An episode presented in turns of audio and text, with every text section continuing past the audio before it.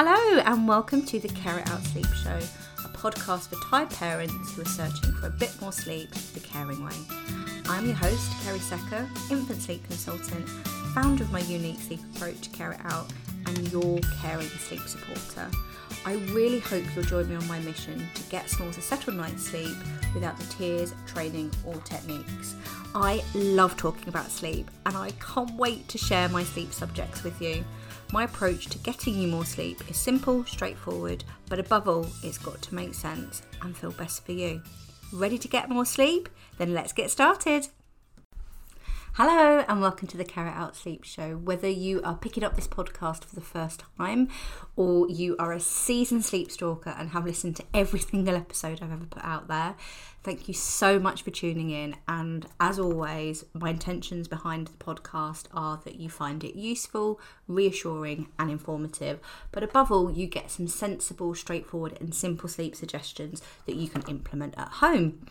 You are listening to your host, Kerry Secker. I'm an infant sleep consultant, founder of my unique sleep approach, Carrot Out, and I am on a serious mission to get you and your small a settled night's sleep without tears, training or techniques.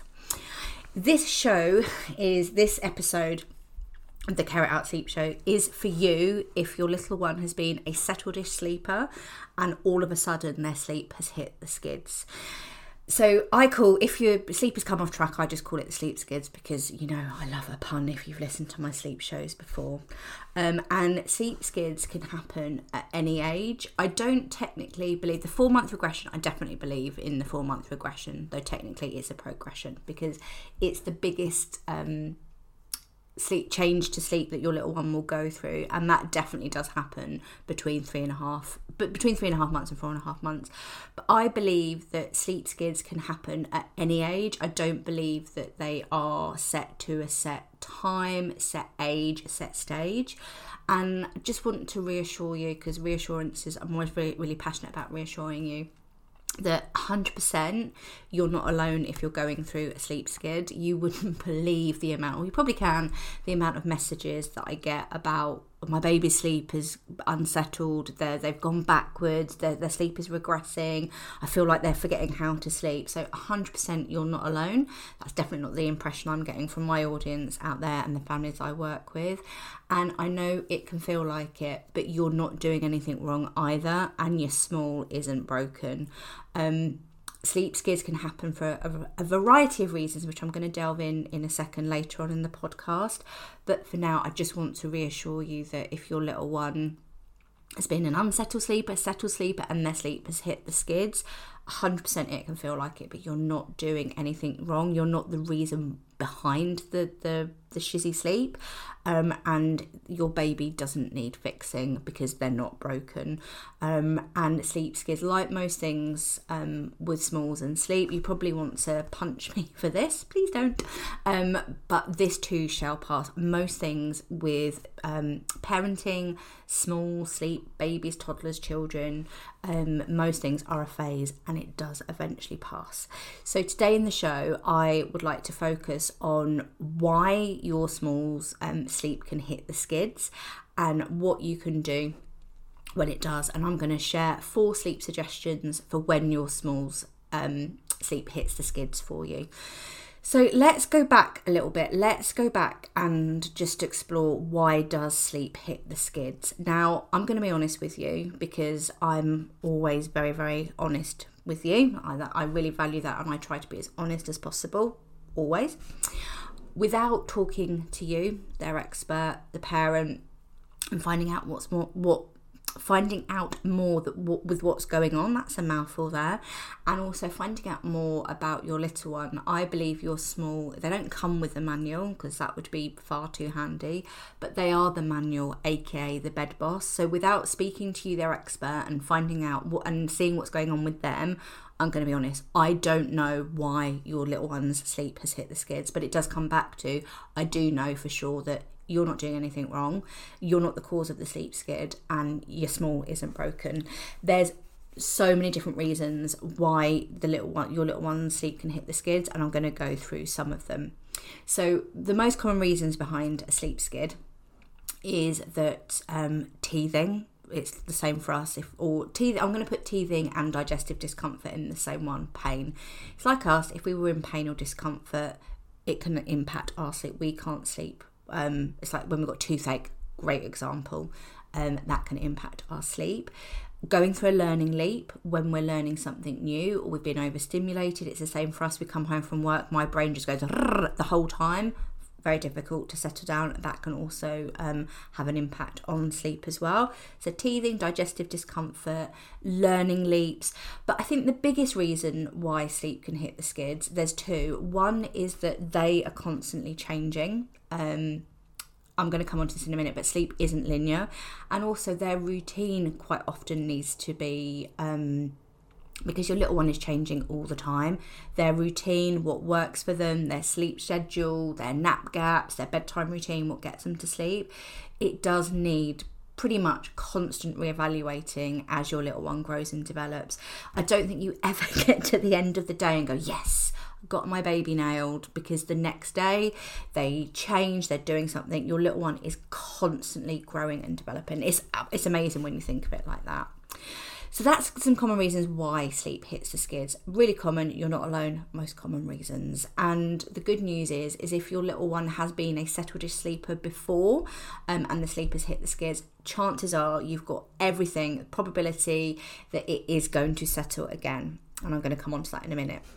The other thing I just want to explore is that sleep is not linear. Yes. So we have this expectation, which is often wildly unrealistic, that smalls are going to be able to get to a set sleep to, for a certain number of hours, to a set number of feeds, or um, do a certain stretch, sleep stretch, and they're going to be able to stay there and maintain that kind of bed baseline, that sleep at night time. But it's not always the way. Sleep is not linear, and it comes back to what I was just talking about before, is that it's not linear because your small isn't linear. Your little one in the first two years of life is constantly developing, growing, um exploring, developing, and because of this change, because of this change, that can have an impact on sleep. And sleep very much also depends on what's going on for the day with us as well. It's like us, if we've got a lot on, we've not eaten too well, that can impact our sleep. Everything is linked. Um, but somehow we've managed to get ourselves into this expectation that sleep is linear, and that especially once you do some kind of sleep training, which isn't my bag, I'm not anti anything, but it's not my bag, that you sleep train them once or you teach them to sleep once, and then that's it, it stays there forever and a day. It doesn't. Sleep changes. You'll go through periods of unsettled night sleep, settled sleep, settled night sleep, unsettled sleep, sleep where you want to stick pins in your eyes. Um, and it's natural to worry and think, oh my goodness, it's going backwards, we're regressing.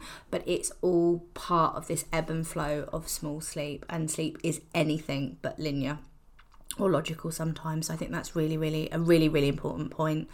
Um, The other thing I was going to say about that sleep is not linear is quite often it ties in with that, you know, sleep skids can ha- I don't believe that sleep skids happen at a set age or stage.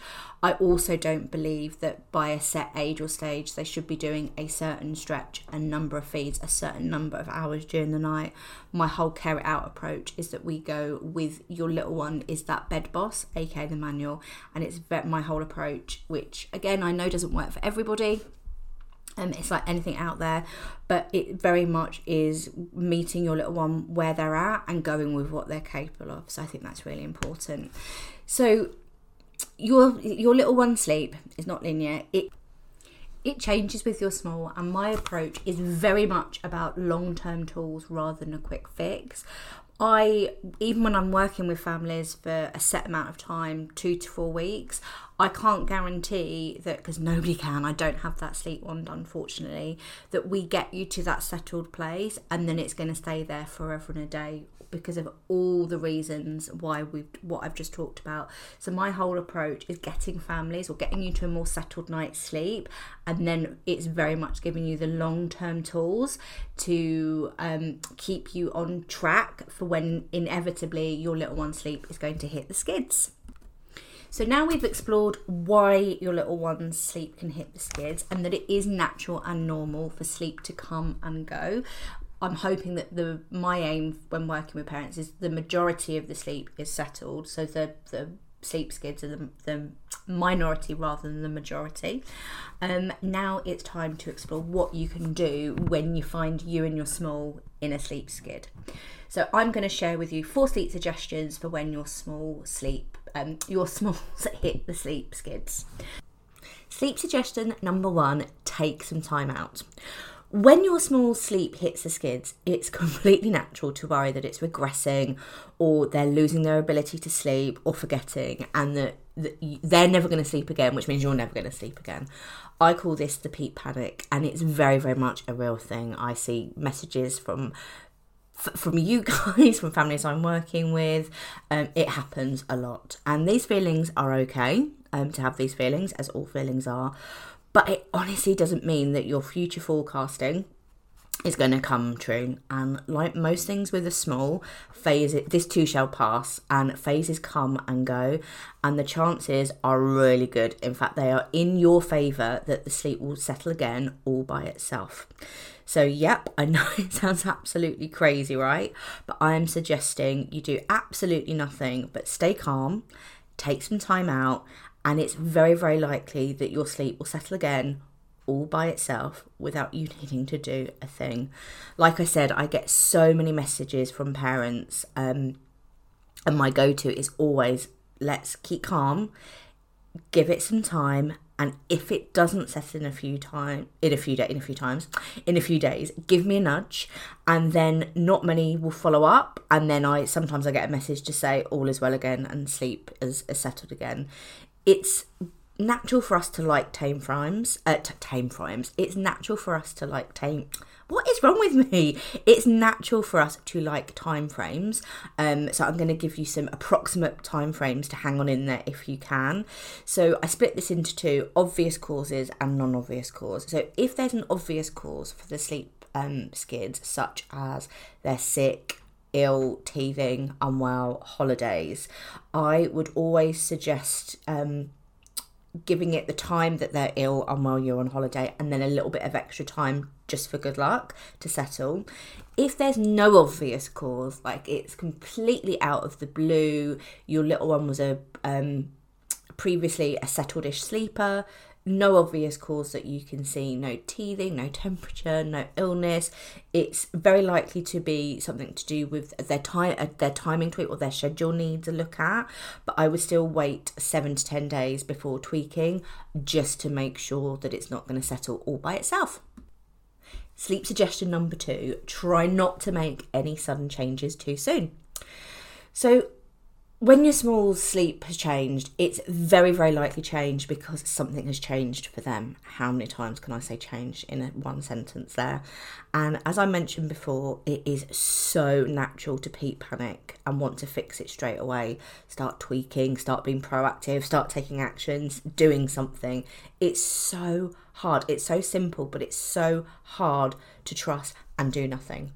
But in most cases of sleep skids, and I have plenty of practice and um, experience of seeing this actually happen, most cases of sleep skids will settle in time, and making further changes on top of changes can lead to confusion, confusion all around, because it's harder to tell what's causing the sleep skid, and actually sometimes it can lead to even longer periods of unsettled sleep. And I really don't want that for you, and I'm sure you don't want that for you and your small either. So I generally suggest avoiding making massive changes too soon, such as how they're going to sleep, where they're sleeping, um, a massive change in their routine, or transition, going really gung-ho with a nap transition. If they're sleep skidding, it's going to make making those changes so much harder than it really needs to be, and it's even harder to see what's going on. Um, and my, I'm definitely, I don't feel it's lazy. I think it's a very smart way. I'm definitely a path of least resistance kind of girl. Um, so I try and make things as easy as possible for everybody. So if sometimes we do get to the point, overall, I would suggest not giving it time, what I've just gone through. Try not to make any sudden changes too soon. And if you do feel you need to make a little change or tweak, I suggest doing one thing at a time rather than going all gung-ho and making loads of changes all at once. Sleep suggestion number three, boring is best. I love this one for some reason, consistency. Yep, that word I say all the time. Even I get bored of saying it sometimes. Consistency there, I said it again. But staying as consistent as possible when there are changes and your small is going through a sleep skid can be really, really key to passing through this phase smoothly.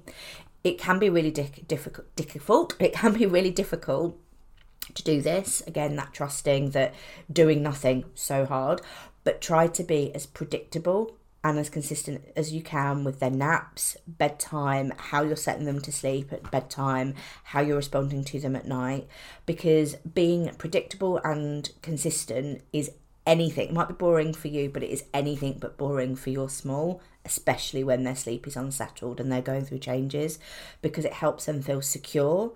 It helps them to um, anticipate what's happening, and they know what to expect. And all of these things can help you sail, fingers crossed, through a sleep skid in no time. Sleep suggestion number four is check your bedtime basics. So I've got four sleep steps to a settled night's sleep. And originally I call these my four sleep steps to a settled night's sleep. Some of might have heard of um, heard of these if you've done my e-course or you've been following me on Instagram for a long time. But these are naps and bedtime, that's one, bedtime routine, bedtime boundary, how they're going to sleep, and then supporting them when they wake up at night time. So just to recap that, four sleep steps to a settled night's sleep, naps and bedtime, bedtime routine, bedtime boundary, how how or what they need to get to sleep at bedtime, and then supporting them when they wake up at night time. And I call these your bedtime basics, and I'm always going through these with families. I can often be heard muttering throughout the day, check your bedtime basics, have you checked your bedtime basics? And whilst you're giving it some time, not making any ch- sudden changes and being super boring, it's also a, a good idea to start running through your bedtime basics, um, because this might give you some insight while you're giving it a little bit of time and thinking about it, give you some insight as to what actually might need changing if you do end up where you need to make a tweak. So naps, do their nap times need a tweak, or could they be ready to drop to one nap? Are they going through a nap transition? Uh, have they got a routine with their naps? Do they know when the naps are happening? Do you need to introduce a little routine around going down for their naps? Second sleep step, bedtime routine. Is it calm? Is it quiet-ish? Are they getting enough time um, together with you? Is it, or is it rushed and a little bit hurried?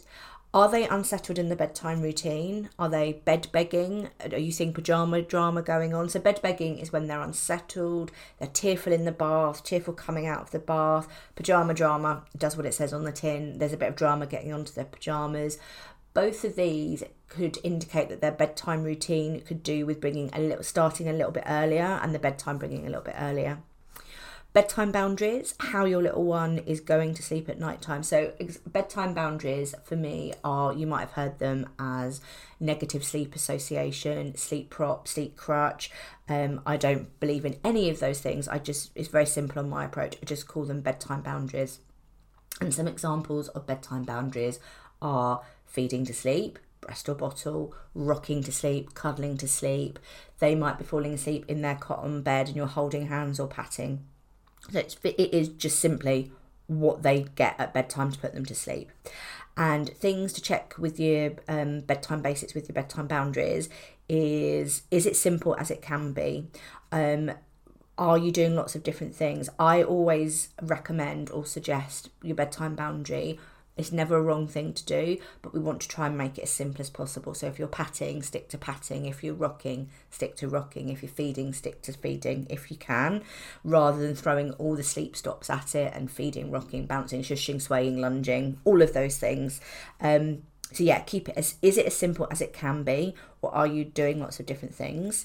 If they fall asleep in your arms, again, this is not a rod for your own back. It doesn't necessarily need to change. Um, but if they fall asleep in your arms, are they transferred to the cot as soon as they're asleep? That's always a good one. And then supporting, um, supporting them when they wake up at night time. Are they getting the practice and patience to resettle at night time?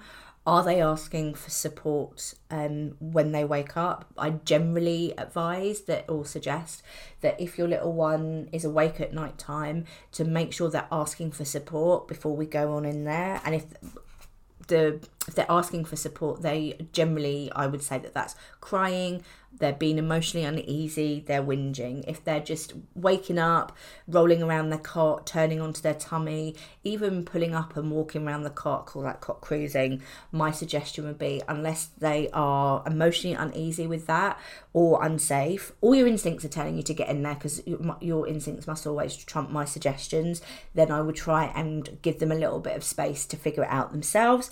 And then if we are going in and supporting them at night time, are we rolling up our response? And all I mean by this is, are we going in there and starting with the minimum amount of support and working our way up? So generally, sorry, I don't know what's going on with my throat. Generally, I would advise that when we go in, it's always a good idea to make eye contact if you can. I personally believe eye contact is everything. We don't have to ignore eye contact. Say a little sleepy sentence. It's okay, Bob, Mummy, Daddy, Nanny's here, you're safe, it's sleepy time. I think it's always worth trying to verbally reassure them first. If that doesn't help, um, they're still ramping up, they're still crying, emotionally uneasy, I still think it's always a really positive practice, even if it's really super duper quick, to try and resettle them in their bed, in their cot, wherever they're sleeping, with a hand, um, with your presence next to the cot, but with physical touch. And then if that doesn't work, then we roll up our response to picking up and then on to feeding. We can't always prevent or preempt sleep skid from happening, and that can be super frustrating. Um, but I really hope you found this podcast useful. We now know that sleep isn't linear and that most sleep um, skids do settle within time, all by itself without doing nothing. And I really hope that you found my four sleep suggestions to help you sail through a sleep skid really super helpful.